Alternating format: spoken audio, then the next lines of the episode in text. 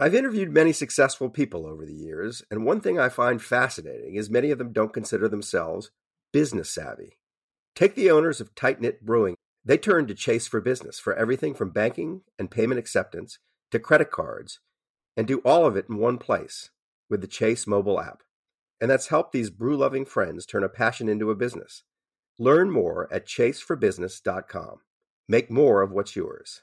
Chase mobile app is available for select mobile devices. Message and data rates may apply. JP Morgan Chase Bank NA, member FDIC. The most innovative companies are going further with T-Mobile for Business. The PGA of America is helping lower scores and elevate fan experiences with AI coaching tools and 5G connected cameras. AAA is getting more drivers back on the road fast with location telematics. And the Las Vegas Grand Prix is powering race day operations with 5G connectivity, giving fans an experience at the speed they deserve.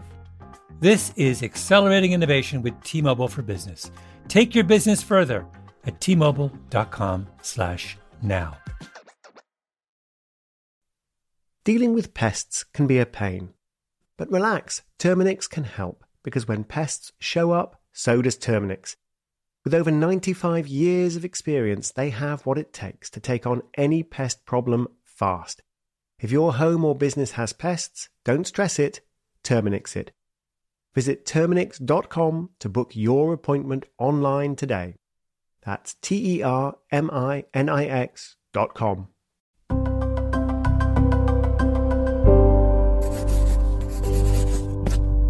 Pushkin.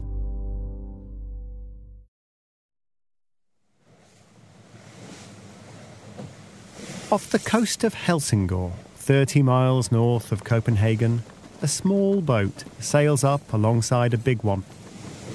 On the small boat are a few Danish journalists and one English journalist. The Englishman is feeling cold. In his excitement at getting on board, he forgot his coat. It's chilly, early on a September morning. The year is 1909. Down from the deck of the large ship snakes a rope ladder. The Danish journalists leap confidently, grip the rope ladder, and shimmy up onto the deck. The English journalist gulps. He's not used to this kind of thing.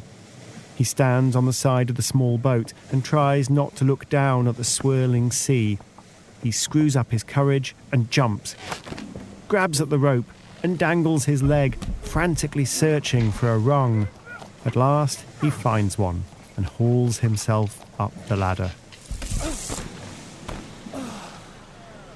On the deck of the big ship, he's greeted by a big man, an American in baggy, well worn clothes, with unkempt hair and a warm smile.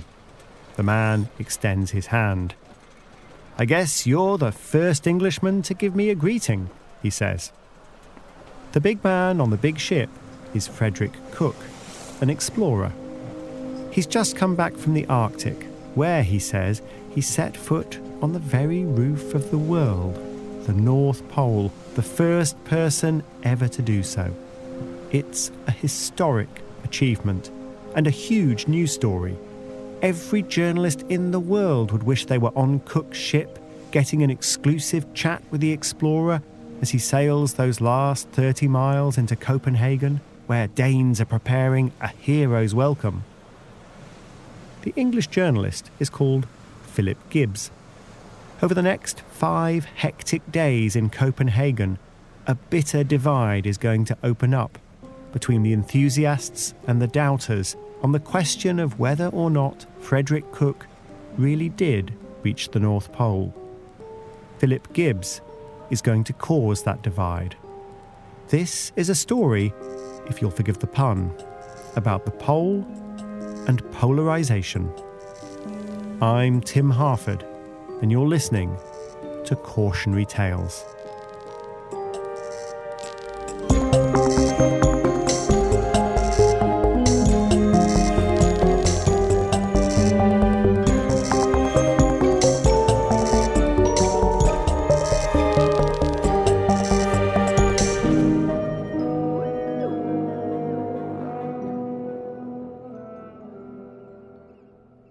Gibbs never really wanted to be a news reporter.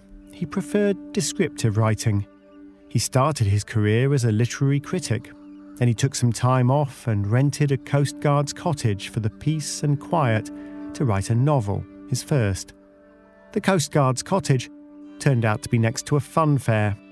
Somehow, he still managed to write the novel. But while he looked for a publisher, he had a wife and newborn child to support. London's Daily Chronicle needed a reporter. Gibbs was hardly a natural. Newshounds should be confident. Gibbs was painfully shy. But he got the job, and now his editor told him to go to Copenhagen because that's where Frederick Cook was about to arrive. More than two years had passed since the American explorer set off for the North Pole. He should have got back a year ago. No one had heard from him. People assumed he was dead, if they thought of him at all. But no. In a tiny town on a remote North Sea island, Cook had just turned up at the telegraph office clutching a 2,000 word draft about his epic trek to the pole.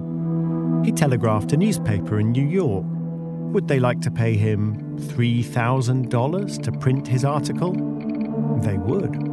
That's hundreds of thousands of dollars in today's money, but it was worth every cent. The news was sensational, and Frederick Cook was a pretty good descriptive writer himself. With a single step, we could pass from one side of the earth to the other, from midday to midnight a sentiment of intense solitude penetrated us while we looked at the horizon. In London, a rival newspaper to the Daily Chronicle bought the rights to Cook's definitive account. The Chronicle would have to play catch up. Go to Copenhagen, said the editor to Gibbs. Maybe you can get an interview with Cook, find some kind of fresh angle. Gibbs wasn't keen. He'd rather be at home with his wife and child. He knew nothing at all about Arctic exploration and cared even less. But he was a news reporter. He had to go where his editor told him. The story of Frederick Cook and Philip Gibbs is told in a new book called The Explorer and the Journalist by Richard Evans. The Chronicle's editor gave Philip Gibbs a bag of gold coins for expenses. Gibbs took the razor and toothbrush he kept in the office and hurried to catch a boat to Copenhagen. He arrived in the early evening and got in a taxi. Take me somewhere I can get a coffee, he said. In a smoke filled cafe, he found a waiter who spoke English. I'm a journalist, he said. Ah, yes, said the waiter. There are many journalists in Copenhagen today. Has Dr. Cook arrived yet? No, he hasn't. He should have, but it's too foggy. His ship has moored for the night near Helsingor, 30 miles away. He'll arrive in the morning. Gibbs sipped his coffee and leafed through a Danish newspaper. He didn't understand a word, except for Dr. Cook. Then a glamorous looking woman walked into the cafe with two companions. The waiter said to Gibbs, That's Dagmar Rasmussen, the wife of Knud Rasmussen. Knud Rasmussen? Gibbs was baffled. Knud Rasmussen, the famous Danish explorer. Everyone in Denmark knew all about the dashing young Knud, who'd long dreamed of being first to the North Pole himself. In his article for the Chronicle, Gibbs later misidentified the woman as the wife of Roald Amundsen, the famous Norwegian explorer who would later be first to the South Pole. We heard all about Amundsen in our previous Cautionary Tales trilogy, South Pole Race. Rasmussen, Amundsen, Danish, Norwegian, close enough. As I said, Gibbs knew nothing about explorers. But he knew enough about news reporting to realise that he probably ought to try to talk to this woman in the white fox fur, whoever's wife she was. But the woman was so forbiddingly beautiful, and Gibbs was very shy. He screwed up his courage and went to introduce himself. My husband, said the woman, was the last man to see Dr. Cook and his Inuit guides before they set out for the pole. I wish I could be the first to welcome him to Denmark. Well, then, said Gibbs, why don't we all go to Helsingor? We can stay in a hotel and take a boat out to meet his ship first thing in the morning. That's a nice idea, said Dagmar Rasmussen, but we've missed the last train. What about a taxi? No, that doesn't work. You see, there's a law against driving outside the city at night. You can be fined. Gibbs thought for a moment and remembered his bag of gold coins. How much is the fine? They found a taxi driver who was willing to risk it for a price. He hurtled them at breakneck speed along the dark road between Copenhagen and Helsingor. They ran over a cyclist. Luckily, the man wasn't badly hurt. And as dawn broke the next morning, Gibbs got his reward for overcoming his diffidence. He stood on a small boat with a couple of Danish journalists who'd had the same idea, approaching the big ship that would soon take Frederick Cook into Copenhagen. After the Danish journalists and Gibbs had ascended the rope ladder, Cook invited them into his ship's cabin for breakfast. The journalists sat and listened as the American held court. It was always the same. One day like another, going onwards to the north with nothing in sight upon the great white desert. And then the chance for questions. What evidence are you bringing? asked Gibbs, that you really reached the North Pole. I bring the same proofs as every other explorer. I bring my story. Do you doubt that?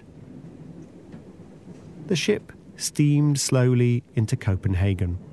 And there, in the harbour, was an incredible scene 50,000 people, hundreds of boats, including the royal boat. On it, the Crown Prince of Denmark, the American flag flying, horns and whistles, a band playing See the Conquering Hero Comes.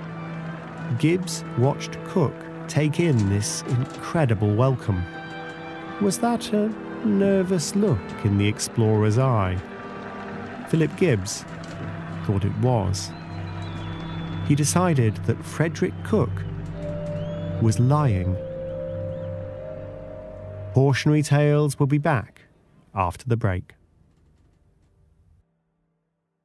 As a loyal listener to Cautionary Tales, you probably consider yourself pretty smart, and you are. But how smart is your wallet? When you're looking to upgrade your wallet, it's time to turn to NerdWallet. Their expert team of nerds has the financial smarts to help you find the right financial products for you. Before NerdWallet, you might have paid for vacations with whatever was in your wallet, but you could have been missing out on miles you didn't even know you were leaving on the table. Now you can get a new card with more miles and more upgrades. What could future you do with more travel rewards? A hotel upgrade, lounge access? Wherever you go next, make it happen with a smarter travel credit card. Don't wait to make smart financial decisions. Compare and find smarter credit cards, savings accounts, and more today at nerdwallet.com. Nerdwallet, finance smarter. As with all cards, credit is subject to lender approval and terms apply. Hello, hello. This is Malcolm Gladwell from Revisionist History. In my book, David and Goliath, I tried to figure out how some people find the strength to take on the established way of thinking and turn it upside down. What does it take to be a disruptor? And I concluded that a disruptor is someone with a rare combination of three traits. First, you have to be open. You have to be willing to see and do things in new ways. Secondly, you have to be conscientious, to follow through and make things happen. Those two are obvious. But the third one is the crucial one. You have to be willing to do what you think is right, even when everyone around you thinks you're an idiot. There isn't a brilliant innovator in history who wasn't surrounded by naysayers. Most of us can't take that kind of criticism and we fold, but the disruptor doesn't. They soldier on. I've been looking at disruptors and their success stories a lot lately, partly because I'm working on a follow up to the tipping point, and market disruption plays a key role in how ideas take off. But also because I'm going to be the keynote speaker at this year's Unconventional Awards from T Mobile for Business. It's an event where customers are recognized for kicking convention to the curb to elevate their company, while also doing meaningful things for their community and even the world. In fact, I'll be presenting the first ever Tipping Point designation, a new special distinction honoring one entrant that sparked transformative change for their organization. If this event sounds like your thing, I encourage you to find out more or even enter the unconventional awards to be recognized for your disruptive thinking. Win a donation to a charity of your choice, and much more. You can enter before July 31st at tmobile.com slash unconventional awards. That's tmobile.com slash unconventional awards. I'll save you a seat. This episode is brought to you by Terminix. Terminix may not be able to rewrite history or take on society's problems, but they can help you solve one of the peskiest problems at home pests. You know, the ants in your kitchen, the roaches under your sink, even the termites in the walls. Because when pests show up, so does Terminix. No matter what type of pest it is, they can Terminix it fast with personalized pest care that puts you in control. Their expertly trained technicians know your local pests the best. So even though they don't know in depth world history, you can bet they know how to make your pest problem history. And with customized plans tailored to your specific situation, you get everything you need to not just get pests out, but keep them out for good. Between their speedy service, caring technicians, and over 95 years of experience, it's no mystery why they're trusted by homes and businesses everywhere. So if you have a pest problem, don't stress it, Terminix it. Visit Terminix.com to book your appointment online today. That's T E R M I N I X.com to book online today.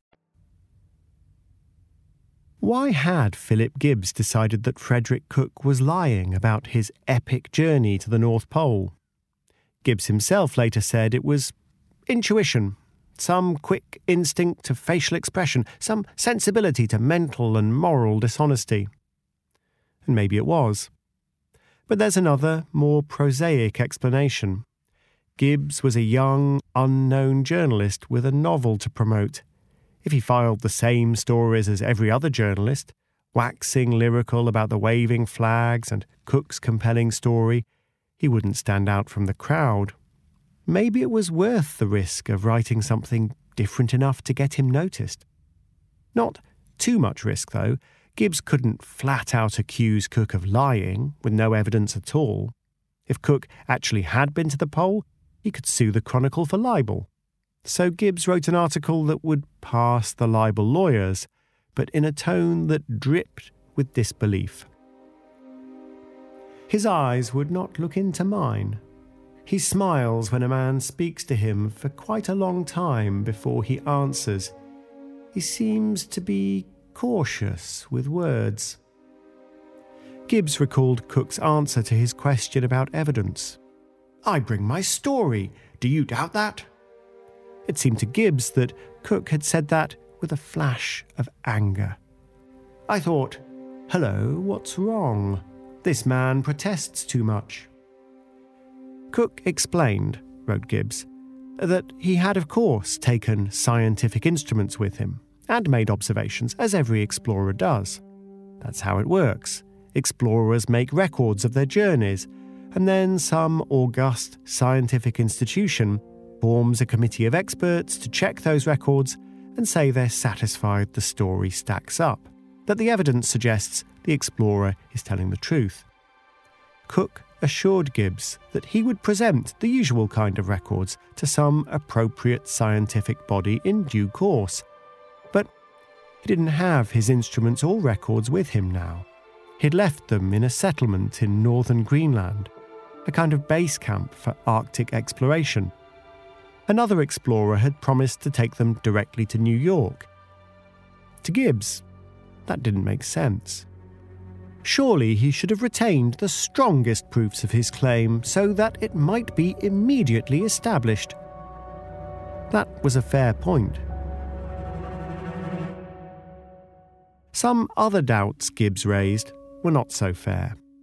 At one point, Cook made a throwaway remark about not having worn a beard for 15 years. Gibbs picked him up on it. Was he saying that he'd been able to shave while at the pole? Of course not, Cook laughed. He explained that you don't want a beard in the Arctic because icicles would form on it. You hack off your facial hair as best you can with a knife or scissors. Gibbs thought that sounded fishy. He might not know his Rasmussens from his Amundsens, but he'd seen photographs of explorers before, and he was sure that some of them had beards. Something else Cook said made Gibbs suspicious too. He'd been to the pole with two Inuit companions, then widely known as Eskimos, and he praised them wholeheartedly. The Inuit are an intelligent and cultured people, he said. That didn't sound right to Gibbs. I'd always thought the Eskimos were the most primitive and ignorant race on Earth. The primitive ignorance here was Gibbs's racism, but it all added up to make Gibbs convinced that Cook was bluffing. He didn't want to risk saying that explicitly, but he made it clear enough. Whether his answers seem satisfactory, I will leave my readers to judge. Gibbs wired his article to the Chronicle, and news of what he'd written soon got back to Denmark, where the Danes had taken Cook to their hearts. It caused an uproar. The shy, retiring Gibbs became instantly notorious. He ruefully described himself as the most unpopular man in Copenhagen diners booed him in a restaurant. A newspaper published a caricature depicting him with a darkened face and a slyly evil look. He even got threats of violence. Faced with this hostility, Gibbs felt there was only one thing to do double down. He sought out any expert he could find who might help him pick holes in Cook's story. He followed Cook to events, observing him closely. This wasn't always easy. Some of those events were black tie, and Gibbs hadn't brought his dress suit with him. He borrowed one from the waiter he'd met in the cafe. It was stained with grease and far too big. He had to hold the trousers up as he walked. When Cook gave speeches, Gibbs seemed to notice things others didn't. There were many awkward pauses he informed his readers. Dr. Cook stumbled badly. His face was flushed, his forehead beaded with perspiration. Another journalist described the same speech as given coolly and without hesitation. Cook struck most people as charming, fluent, and plausible. But also, Cook wasn't just some random person who'd appeared from nowhere. Other explorers knew him and they mostly seemed to like him. None more so than Roald Amundsen, the famous Norwegian. Frederick Cook is the most honest man I've ever met, said Amundsen. If he says he's reached the pole, I believe him. Ten years earlier, Cook and Amundsen had become firm friends on an epic voyage to the Antarctic when their ship got stuck in ice for an entire year. Amundsen, then young and unknown, Cook, the ship's doctor. They'd saved each other's lives, roped together on a perilous trek across a glacial crevasse. They'd discussed ideas to improve equipment for explorers. When Amundsen later reached the South Pole, it was with snow goggles and a wind deflecting tent he'd made from designs that Cook suggested. When some of the crew on the icebound ship got scurvy, Cook cured them. He'd noticed that the Inuit never got scurvy, and he guessed that might be because they ate fresh seal meat. He insisted the sailors did too. He was right. After months stuck in the ice, when they started to fear that they might never get free, it was Cook who came up with a plan. Cutting out blocks of ice between the ship and the open water, so when the ice moved, it might crack and form a channel. It seemed like a mad idea at first, but it worked. It was like a miracle. Amundsen said of Cook, he, of all the ship's company, was the one man of unfaltering courage, unfailing hope, endless cheerfulness, and unwearied kindness. His ingenuity and enterprise were boundless. So, yes, if Frederick Cook said he'd been to the North Pole, Roald Amundsen believed him. And what of Knud Rasmussen, the famous Danish explorer, the husband of the beautiful woman Philip Gibbs had met on his first night in Copenhagen? Knud was still in the north, doing exploring of his own. Gibbs bumped into Knud's wife, Dagmar Rasmussen. She pulled out a long letter she'd just received. She let Gibbs copy part of it and have it translated. My first feeling when I heard about Dr. Cook was an immeasurable disappointment and sorrow. Everyone who knew Knud Rasmussen would have understood. The young Dane was downcast because he'd long dreamed of being the first man to reach the pole himself. Cook had taken that place in the history books, or so Rasmussen assumed, because he liked and trusted Cook too. But Gibbs didn't know Knud Rasmussen and didn't understand what he meant. He just thought it sounded vaguely negative. He reported that Rasmussen was not supporting Cook. Gibbs was jumping to some wrong conclusions. But he was also asking the right questions of the right people when no other journalist would. When the University of Copenhagen announced it would give Cook an honorary degree, other newspapers reported that Cook had shown his records to the university's top astronomer. Gibbs sought the man out. I hear you've seen Cook's records. What? No. Cook told me they're in a box in Greenland. So, you haven't seen any astronomical observations from Cook? Not at all. And without those observations, there's no way to be sure that Cook's story is true? That's right, said the astronomer. By now, Gibbs was ready to throw caution to the wind. His reporting for the Chronicle was no longer inviting readers to judge for themselves. He flat out accused Cook of fraud. If Gibbs had called this wrong, Cook would surely sue for libel. One distinguished fellow journalist was horrified. Young man, he said to Gibbs, you have not only ruined yourself, which does not matter very much, but you have also ruined the Daily Chronicle. The Danes, meanwhile, were embracing Cook uncritically. The mayor of Copenhagen threw him a banquet. The King of Denmark invited him to dinner. With every negative article Gibbs published in London, his notoriety in Copenhagen grew. It must have been disconcerting for Gibbs reading articles about himself in the Danish newspapers. Mr. Gibbs were the only words he understood. He asked someone to translate. Dagmar Rasmussen says you're wrong. Knud does believe Cook. Oh, and the explorer Norman Hansen says you've insulted Cook's honour. That means he's challenging you to a duel. A duel? Gibbs had seen Norman Hansen. He's six foot three in his socks. I'm five foot six in my boots. Cautionary Tales will be back in a moment.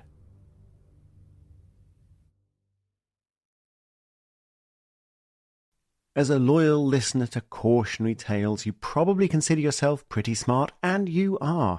But how smart is your wallet? When you're looking to upgrade your wallet, it's time to turn to NerdWallet. Their expert team of nerds has the financial smarts to help you find the right financial products for you. Before NerdWallet, you might have paid for vacations with whatever was in your wallet, but you could have been missing out on miles you didn't even know you were leaving on the table. Now you can get a new card with more miles and more upgrades. What could future you do with more travel rewards? A hotel upgrade, lounge access? Wherever you go next, make it happen with a smarter travel credit card. Don't wait to make smart financial decisions. Compare and find smarter credit cards, savings accounts, and more today at nerdwallet.com. Nerdwallet, finance smarter. As with all cards, credit is subject to lender approval and terms apply. Hello, hello. This is Malcolm Gladwell from Revisionist History. Let me tell you an unconventional story about a healthcare group that wanted to improve their efficiency Boston Children's Hospital. They were already a leading pediatric facility Their patient outcomes, workflows, and delivery of care were already great, but they wondered, how can we make it better? So the hospital got to work. Their idea was to build what they called clinical mobility, meaning a system which would allow their staff to access information and interact with patients on mobile devices anywhere in the hospital. And what made that possible? 5G. The hospital rebuilt their entire system with 5G technology at its core. That infrastructure now supports thousands of phones and tablets so practitioners can communicate with patients on a whole new level. Boston Children's also made sure the system could flex and scale to handle medical advancements like robotic surgery and virtual reality for training and research. This was worlds away from how they had previously operated. This innovative work hasn't gone unnoticed, first by patients, but also by their peers. Boston Children's was a first place winner in the industry category at last year's Unconventional Awards from T Mobile for Business, an event that celebrates customers who've dared to innovate for the sake of innovation. If the Boston Children's story rings a bell with you, if your team has asked the same questions about building a better business solution, I encourage you to enter this year's awards. It's a great way to be recognized for smart, disruptive thinking in front of some of your industry's most influential leaders. You can enter at tmobile.com slash unconventional awards. That's tmobile.com slash unconventional awards. I'll save you a seat. This episode is brought to you by Terminix. Terminix may not be able to rewrite history or take on society's problems, but they can help you solve one of the peskiest problems at home pests. You know, the ants in your kitchen, the roaches under your sink, even the termites in the walls. Because when pests show up, so does Terminix. No matter what type of pest it is, they can Terminix it fast with personalized pest care that puts you in control. Their expertly trained technicians know your local pests the best. So even though they don't know in depth world history, you can bet they know how to make your pest problem history. And with customized plans tailored to your specific situation, you get everything you need to not just get pests out, but keep them out for good. Between their speedy service, caring technicians, and over 95 years of experience, it's no mystery why they're trusted by homes and businesses everywhere. So if you have a pest problem, don't stress it, Terminix it. Visit Terminix.com to book your appointment online today. That's T E R M I N I X.com to book online today. We think of polarization as a very modern problem, and in some ways it is. Study after study finds politics in the US and Europe going further to extremes and it's not just opinions that divide us, it's what we believe to be true. Think of the first few months of the COVID pandemic, when we faced so many entirely new questions. How much worse was COVID than flu? How well did masks work? Did the virus come from the market or the lab? These new vaccines, how safe were they? The best response to all these questions was let's be guided by the evidence. But for many people, that was hard. They committed early to one belief or another. We divided into tribes. It's easy to blame social media. You state a view, it brings you followers, clicks, maybe even advertising revenue. You stop being objective and start telling your new followers what they want to hear. But the polarization of the pole debate in Copenhagen in 1909 suggests the problem may be older than we think. Just as with COVID, here was a brand new question nobody had ever had to think about before. Had Frederick Cook set foot on the North Pole? And just as with COVID, the best response was, let's be guided by the evidence. But that was hard, especially if the evidence was supposedly in a box in Greenland and Cook wouldn't send it to the University of Copenhagen for months. Still, let's be guided by the evidence was the best response, and it was the one Philip Gibbs started out with. He declared, As one of the reporters of the world's history, I must be skeptical until the facts are proven. Quite right. But Gibbs shifted quickly from skepticism to cynicism. Why? we can see the same dynamic at work on Gibbs that we see in today's social media world. Gibbs had an initial incentive to be opinionated.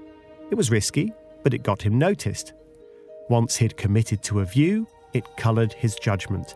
Right from the start, when he unfairly dismissed the explorer's well informed opinions about the intelligence of the Inuit and the advisability of facial hair in the Arctic. Skeptical until the facts are proven. But it would take months for the facts to be proven. Gibbs lasted only a couple of days before he'd abandoned healthy skepticism for mocking, stone cold certainty. His claim to have reached the North Pole belongs to the realm of fairy tales. But just as Gibbs rushed to extremes, so did Cook's supporters. Gibbs was right to keep pointing out that Cook had arrived in Copenhagen with no scientific observations to back up his story. Why was the king inviting him to dinner? Why was the university rushing to give him an honorary degree? Why weren't they being skeptical until the facts were known? To start with, Danes must have been flattered. Cook could have chosen to go straight back home to America, after all. There he was in Copenhagen, bringing the city the attention of the world and saying lovely things about how the Danish had always supported Arctic explorers. Of course, they wanted to believe. Richard Evans, the author of The Explorer and the Journalist, says the reaction of the Danes reminds him of a line from the great psychologist Daniel Kahneman. When faced with a difficult question, we sometimes answer an easier question without noticing. The hard question had Cook really been to the pole? The easier question did Cook seem nice? But there's another reason Cook's supporters doubled down, as one of them later explained the attacks on him were both indecent and ill founded. Isn't that how polarization works? Philip Gibbs pushes further than the facts yet strictly justify. Cook's affronted friends push back harder than is justified too. The cycle continues. The two sides get further and further apart. In just five days, the world had divided into tribes Cookites and anti Cookites. A handful of journalists held the line that we should wait for Cook's evidence, but it was hard to hold that line. The task of forming a sane opinion, wrote the Times of London, is more than usually embarrassing. A thousand people attended Cook's honorary degree ceremony at the University of Copenhagen. Royals, the great and the good of Danish science. In his acceptance speech, Cook promised yet again to send the university his observations just as soon as he could. Then he got emotional. I can say no more. I can do no more. I show you my hands. And then it was over. After five days in Copenhagen, Cook set sail for home. Thousands of people came to the harbour to wave him off. A dignitary gave a farewell speech. We in Denmark believe in you absolutely. As Philip Gibbs watched Frederick Cook's boat depart, he had no idea if he'd ruined himself and the Daily Chronicle. Were there really compelling scientific observations in a box in Greenland that would confirm Cook's story? Gibbs could only wait until Cook sent his papers to the expert committee assembled by the University of Copenhagen. Gibbs turned from the harbour and ran straight into the one man he didn't want to see, the man who'd challenged him to a duel, the six foot three explorer, Norman Hansen. Gibbs must have looked terrified because Hansen roared with laughter and held out his hand. We will fight with our pens, he said there was only one thing left for Gibbs to do. He visited the office of the newspaper that had published the challenge to the duel and gave them a quote Tell Norman Hansen that I am ready. He need only name his weapon. the shy and retiring Gibbs had found his confidence. But just in case Hansen might change his mind, Gibbs got straight on the first boat back for London.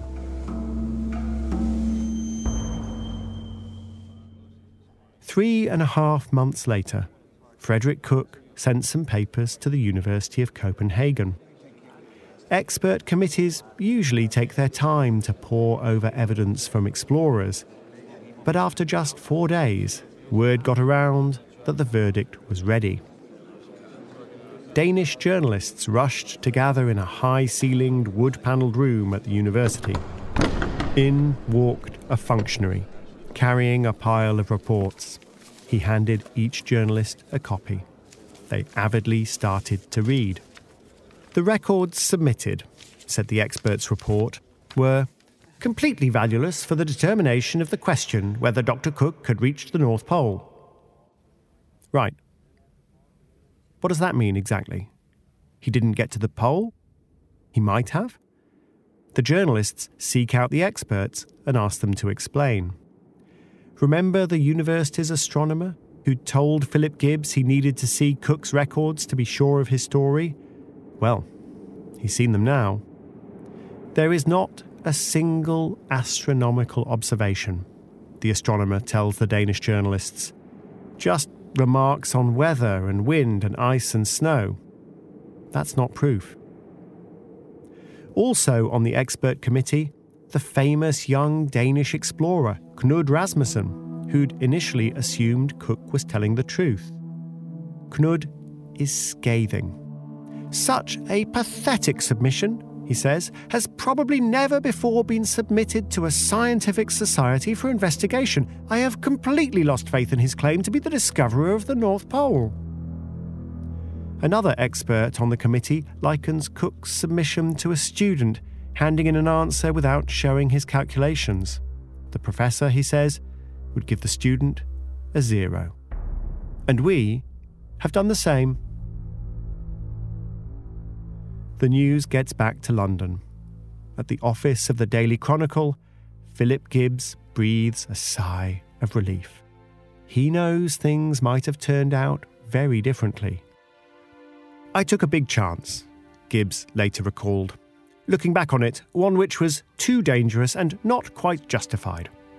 Gibbs's reporting on Frederick Cook became a legend of the British news industry Gibbs became a well known war correspondent, a modestly successful novelist, a campaigner for peace, and a knight of the realm. Sir Philip Gibbs had gambled and won. And what of Frederick Cook? He made some money on the lecture circuit, while enough people still believed him. He checked into a sanatorium with nervous exhaustion. He disappeared for months he returned to Copenhagen to give a lecture. It was interrupted by a six foot three heckler. You scoundrel! shouted the explorer Norman Hansen. You betrayed the trust of the Danish people! Cook moved to Texas and reinvented himself as an oil man. His promises to investors never seemed to come good. He was arrested and charged with fraud. I've done nothing wrong, Cook told the police. Tell it to the Danes, they said. Cook served seven years in prison. He was visited by his loyal old friend, Roald Amundsen, who spoke to reporters afterwards. Cook is a genius, said Amundsen, the finest traveller I ever saw. I still find his story plausible. Cook himself never stopped making his case. I'm getting old. I want you to believe that I told the truth. Our children's children will give me a fair verdict. We're a generation or two on from that. So, did Frederick Cook reach the North Pole?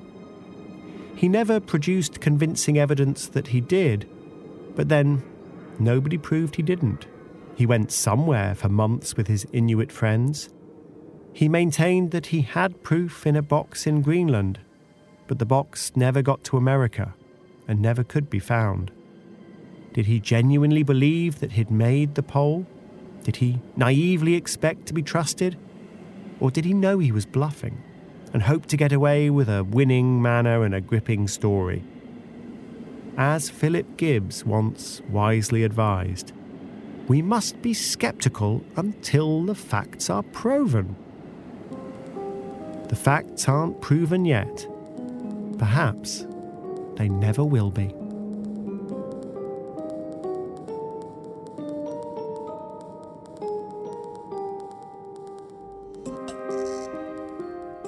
Thanks to Richard Evans for giving us permission to base this cautionary tale on his new book, The Explorer and the Journalist. It's already available in the UK and elsewhere, and will be published in the US in November 2023. Cautionary Tales is written by me, Tim Harford, with Andrew Wright. It's produced by Alice Fiennes, with support from Edith Rousselot. The sound design and original music is the work of Pascal Wyse. Julia Barton edited the scripts. It features the voice talents of Ben Crow, Melanie Gutteridge, Gemma Saunders, and Rufus Wright. The show wouldn't have been possible without the work of Jacob Weisberg, Ryan Dilley, Greta Cohn, Lital Millard, John Schnaars, Carly Migliori, and Eric Sandler.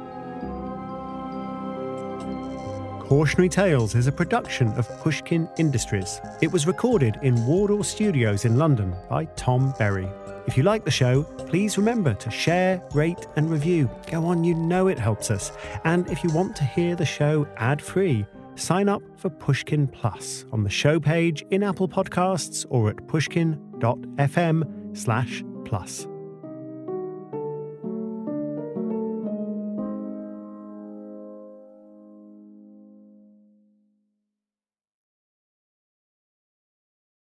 The tradition of breaking tradition continues with the return of the unconventional awards from T Mobile for Business at Mobile World Congress. This is an event that celebrates innovators whose bold actions took their industries to new places. If that sounds like you and you're a T Mobile for Business customer, enter today. If you win, you'll be publicly honored amongst some of the most influential leaders in industry, and me, I'll be there too. Enter now at tmobile.com slash unconventional awards. See you there. Dealing with pests can be a pain. But relax, Terminix can help because when pests show up, so does Terminix. With over 95 years of experience, they have what it takes to take on any pest problem fast. If your home or business has pests, don't stress it, Terminix it. Visit Terminix.com to book your appointment online today. That's T E R M I N I X dot com. Ready? Let's go. Give me a vacation. Vacation! Give me a golf course. 70 courses! Let's get a water sport. Paddleboarding! Can I get excursions? Whale watching! Time for chill vibes. Beach yoga! How about a garden tour? Balboa Park! Give me a dolphin. What's that spell? San Diego! If you're happy and you know it, San Diego is the place to show it. Book your trip at san diego.org. Funded in part with the City of San Diego Tourism Marketing District Assessment Funds.